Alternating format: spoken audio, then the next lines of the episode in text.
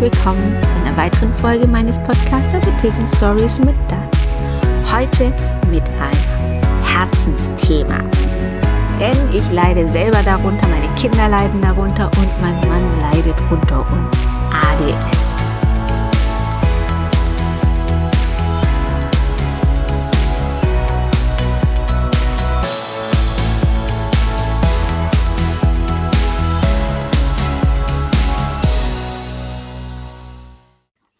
Aufmerksamkeitsdefizitsyndrom und es gibt ADS und ADHS. Das einzige oder der einzige Unterschied ist, beide haben eine Aufmerksamkeitsstörung und die mit H, könnt ihr euch merken, sind hibbelig, unruhig, hyperaktiv. Das ist aber die seltenere Form. Die meisten sind einfach unkonzentriert. Ja, ganz unauffällig eigentlich. Also sie sind jetzt nicht so wie dieser Zappel-Philipp, den man kennt, diese mit H, also ADHS, die so ein bisschen rumhippeln, mit den Füßen hin und her wackeln, mit den Fingerspitzen auf den Tisch klopfen. Das verbindet man immer mit diesem ADS oder ADHS. Aber das ist nicht richtig. Ich kann euch oder ich will euch ein bisschen von meinen Erfahrungen erzählen und ein bisschen aus dem Nähkästchen plaudern. Ich habe schon immer große Probleme gehabt mit anderen Menschen. Ich habe mich nicht verstanden gefühlt. Ich wollte mal alles ausdiskutieren. Und mit 40 Jahren oder Ende 30 hat man durch Zufall erkannt, dass ich unter ADS leide. Es kam so, dass meine Kinder auch ähnliche Probleme hatten, nämlich die Lehrer haben immer angerufen. Frau Naumburger, ihre Tochter, ihr Sohn hat wieder das und das gemacht und das war ganz, ganz schlimm. Und ja, also wir waren fast täglich in der Schule wegen irgendeinem Kind von uns und mussten uns anhören, wie schlimm denn unsere Kinder sind. Ich fand unsere Kinder immer toll. Die waren was Besonderes. Sie waren aktiv, nicht hyperaktiv. Sie waren impulsiv. Das ist auch ein Zeichen von ADS, wenn man impulsiv ist. Man will immer ganz schnell irgendwas machen. Man hat was, einen Gedanken und der muss sofort umgesetzt werden. Also dieses Impulsive. Dann wusste man oft nicht, ja, woran liegt das? Ich konnte meine Kinder nicht ändern, die waren so und ich habe alles Mögliche probiert, was die ähm, Ärzte, was die Lehrer gesagt haben und es hat einfach nicht funktioniert. Man musste immer neben ihnen sitzen, wenn Hausaufgaben waren. Man musste sie immer wieder motivieren. Also es war wirklich schwierig. Wenn sie was hatten, was, was sie interessiert hat, dann war es gar kein Problem. Ein Beispiel, mein ältester Sohn hatte im Kindergarten eine ganz, ganz tolle Erzieherin, die uns gesagt hat, irgendwas stimmt nicht mit ihm. Wenn ich ihm einen Klumpen Ton gebe und sage, so, mach was draus, dann kann er sich stundenlang damit beschäftigen und verschiedene Sachen machen, ist voll kreativ. Wenn ich aber sage, du, hier hast du den Klumpen und mach das und das, dann ist es ganz, ganz schwierig. Er weiß nicht, wo er anfangen soll und ähm, ja, er braucht ganz klare Strukturanleitungen. Wenn man das Kreative in ihm weckt, dann funktioniert es ganz gut. Und wenn man sagt, bau ein Haus, muss man ihm ganz klar sagen, erst die linke Seite, dann die rechte Seite, dann die Türen raus, Fenster raus und das Dach und den Schornstein. Dann funktioniert es. Ich habe ihn also vorgestellt, im Krankenhaus waren wir und in verschiedenen psychiatrischen Einrichtungen, Psychologen, alles Mögliche. Und dann gab es einen, der wirklich eine Koryphäe ist hier bei uns in Stuttgart, der Dr. Fröhlich, der das diagnostiziert hat und gesagt hat, ich kann mir vorstellen, dass er das hat. Die anderen Kinder wurden auch vorgestellt und man hat gemerkt, okay, alle haben das. Dann wollte man natürlich auch wissen, woher haben sie das? Und dann wurde ich befragt und man hat gemerkt, so einzelne Fragen wie zum Beispiel, man kriegt nichts zu Ende. Also man, zum Beispiel habe ich erzählt, wenn ich aus der Wohnung gehe und möchte meine Wäsche runter in die Waschküche bringen, komme ich dort nie an. Also das ist natürlich jetzt übertrieben, natürlich komme ich irgendwann an, aber ich sehe dann, dass, ah, das musst du auch noch mitnehmen und das musst du mitnehmen und das wolltest du doch auch schon machen. Und man kennt ja vielleicht, man äh, sieht so, so viel dann und äh, möchte das dann auch mitnehmen und da hat man den ganzen Berg, den ganzen Arm ähm, voll mit verschiedenen Sachen und verschiedenen Sachen im Kopf. Und man fängt alles an und bringt nichts zu Ende. So, meine erste Übung war, wenn ich einen Gedanken habe, dann wird der gemacht. Also ich gehe runter in die Waschküche und will etwas holen. Ein Pulli. Dann gehe ich in die Waschküche und wenn ich irgendwas sehe, dann ist es egal. Es geht in die Waschküche ohne Umwege. Ich hole den Pulli und gehe wieder zurück. Dann lege ich den Pulli weg und eventuell erinnere ich mich dran, was mir in der Zwischenzeit aufgefallen ist, was ich noch machen will. Und das mache ich dann auch aber eins nach dem anderen und immer fertig machen. Genau, es ist gar nicht so einfach. Ähm, wie gesagt, man hat dann rausgefunden, dass ich das gleiche Problem habe, auch ADS. Und dann haben wir einfach mal in die Jugend und in die Kindheit geschaut und gemerkt, okay, ich habe das von Anfang an, also seit ich klein bin. Und diese ganzen Sachen von, ich werde nicht verstanden, keiner hat mich lieb, also nicht so dramatisch, aber so, ich habe immer gedacht, ich wurde, werde benachteiligt und meine Schwester, meine Große, die darf alles und kann alles und sie wird gelobt und ich nicht. Und später habe ich auch viele Gespräche mit meiner großen Schwester geführt, und auch immer noch und es genau das Gegenteil der Fall. Sie hat gesagt, es wurde immer mir mehr Aufmerksamkeit geschenkt, weil man gemerkt hat, dass ich mich nicht verstanden fühle, nicht geliebt fühl, gefühlt habe und deswegen hat man mir noch mehr Aufmerksamkeit gegeben. Aber für mich war es einfach nicht genug. Also ich habe mich nicht verstanden gefühlt und die normalen Menschen, sage ich jetzt mal, wie meine Eltern, Großeltern, Tante, Onkel und so, die das nicht hatten, die konnten mich einfach nicht verstehen, weil man ganz anders tickt. Man braucht zum Beispiel, wenn man ADS hat, das Gefühl, dass, dass es wirklich für jeden verständlich ist. Wenn man ein Problem diskutiert, dann glaubt man nicht, dass der andere einverstanden hat. Man will es immer nochmal sagen und nochmal, nochmal und es nervt die anderen und die verstehen nicht, dass man das nicht abschließen kann, wenn man das Gefühl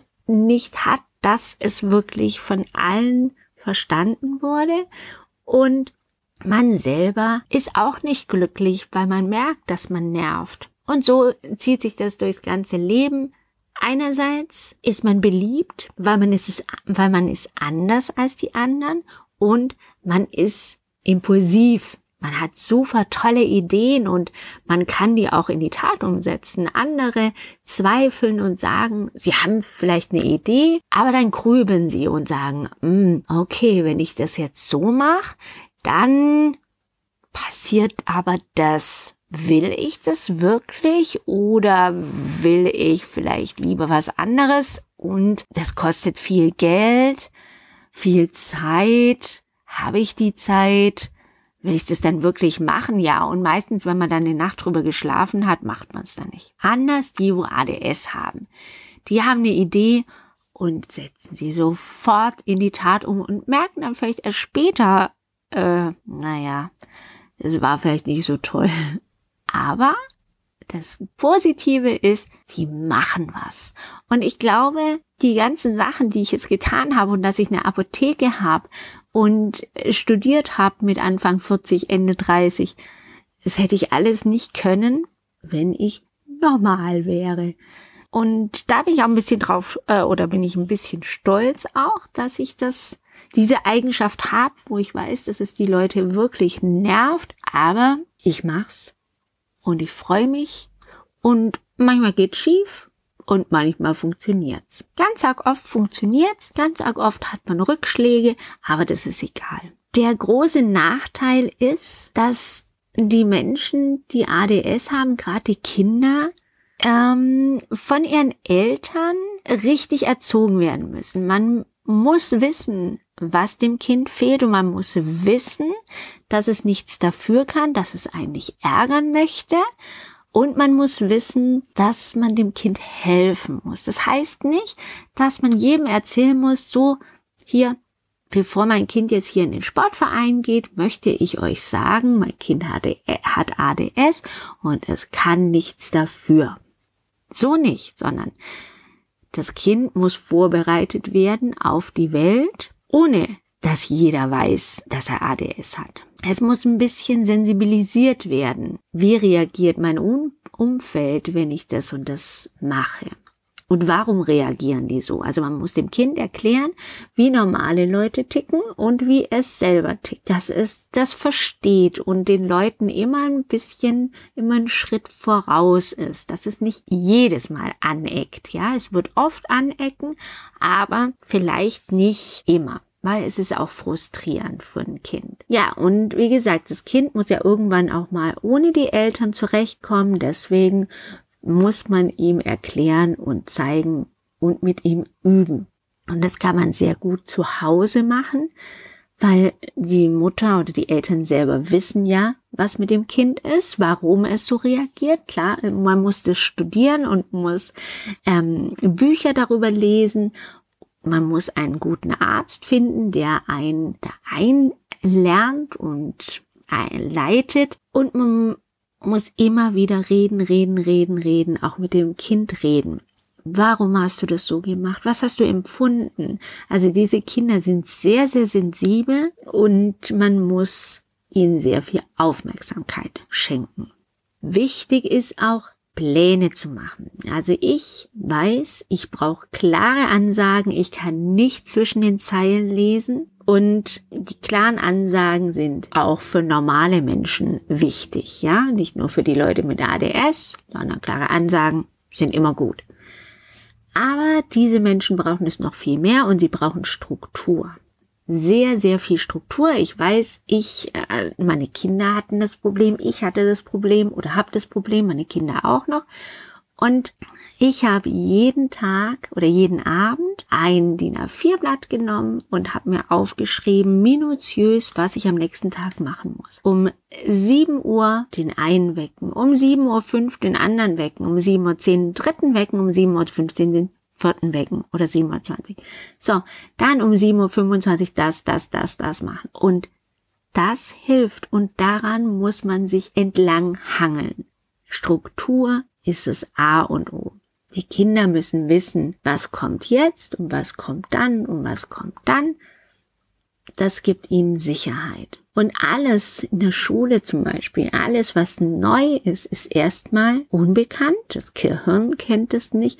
Die Kinder können es nicht einordnen. Es ist sehr, sehr schwierig. Ich kann euch eine Geschichte erzählen im Studium, als ich das noch nicht wusste, dass ich das habe. Wir haben einen Test geschrieben in der Uni, eine Klausur, kein Test. Und wir wurden immer gesiezt und da wurden wir geduzt.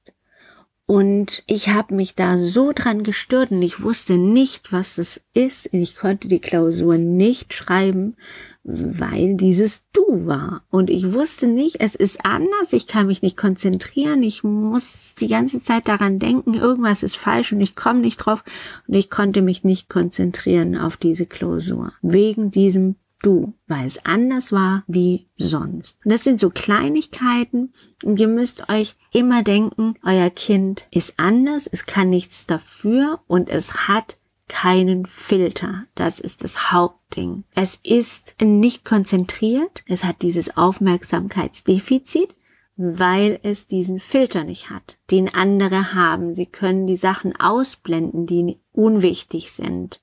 Also die Kommilitonen von mir, die konnten, denen war das egal, ob die jetzt geduzt oder gesiezt werden. Mir nicht, weil es war anders, es hat sich anders angefühlt. Und das sind solche Sachen, die muss man lernen, die muss man wissen, die weiß man erst, wenn man sie erfährt und dann wieder die gleiche Erfahrung macht, wieder ähnliche Erfahrungen, ähnliche Situationen. Und so übt man am besten zu Hause. Da gibt's ganz viele Situationen, dass das Kind lernt, mit diesen Situationen umzugehen. Und ich weiß noch, der erste Tag, wo wir Tabletten bekommen haben. Also ich bin kein Gegner von Tabletten und sag, ADS ist eine Erfindung, weil ich selber weiß, wie es sich anfühlt, wenn man nicht verstanden wird und wenn man diese Krankheit hat und einem keiner hilft, weil man denkt, meine Eltern auch immer gesagt haben, das ist nix. So, der Art, stell dich nicht so an. Und ich war froh, dass ich jetzt weiß, oder dass ich wusste, dass ich ADS habe. Ich war froh, dass ich wusste, was meinen Kindern fehlt, dass sie das gleiche Problem hatten. Und dann konnte ich mich damit auseinandersetzen. Und wir saßen alle vier zu Hause mit unserer Tablette in der Hand und haben die eingenommen und haben gewartet. Auf dem Sofa saßen wir und wussten ja nicht, was passiert. Aber diese Tablette, wenn die wirkt, die wirkt ja nur bei Leuten, die das ADS haben. Und wenn die die Tablette nehmen, dann ist es wie so ein Schalter, der umgelegt wird. Dann plötzlich passiert was. Sie werden normal. Ja. Und meine Tochter hat gesagt, mich dann halt so abgefragt, und wie, äh, wie geht's dir? Geht's dir noch gut? Merkst du irgendwas? Ich merke noch nichts. Nee, ich auch nicht. Und meine Tochter sagt, du Mami, das ist alles so schön ruhig um mich rum. Ich finde es toll. Und dann habe ich gemerkt, okay, sie hat Probleme, dass so viele Eindrücke auf sie einprasseln und sie die nicht zuordnen kann, ist einfach viel zu viel für so ein Gehirn. Und da merkt man, es macht Klick, der Schalter wird umgelegt und es macht Klack nach vier, fünf Stunden, dann wird der Schalter wieder ausgemacht. Deswegen keine Angst, dass man da irgendwie abhängig wird. Es ist wirklich nur so lange ähm, die Wirkung von dem Medikament, solange sie wirkt und dann hört sie wieder auf und das ist fast schlagartig, ja. Und ich will jetzt nicht groß weiter erzählen, weil es ist ein Thema. Es gibt so viele Situationen, die mir jetzt dann so einfallen. Wir haben so viele Kunden, auch ältere in meinem Alter, die sagen, endlich wird mir hier mal geholfen und ich kann die so gut beraten und ich freue mich, wenn die Leute Vertrauen fassen zu mir und mit mir mir das erzählen und erklären und ich Ihnen helfen kann. Wenn ihr noch Fragen habt dazu, dann meldet euch gerne jederzeit Live-Chat in der Apotheke telefonisch oder kommt einfach vorbei. Wir können auch einen Termin ausmachen, weil das sind Sachen, die muss man erarbeiten und ihr müsst vorbeikommen und dann nehmen wir uns eine halbe Stunde, Stunde Zeit, je nachdem, wie lange es dauert und dann kriegen wir das schon in den Griff. Wenn ihr jetzt gemerkt habt, oh, das ein oder andere könnte auch auf mich zutreffen oder auf meinen Partner oder auf meine Kinder, dann meldet ihr euch. Und ich verbleibe bis zum nächsten Mal, nächsten Donnerstag, 6 Uhr und freue mich, dass ihr eingeschaltet habt. Bis dann. Tschüss.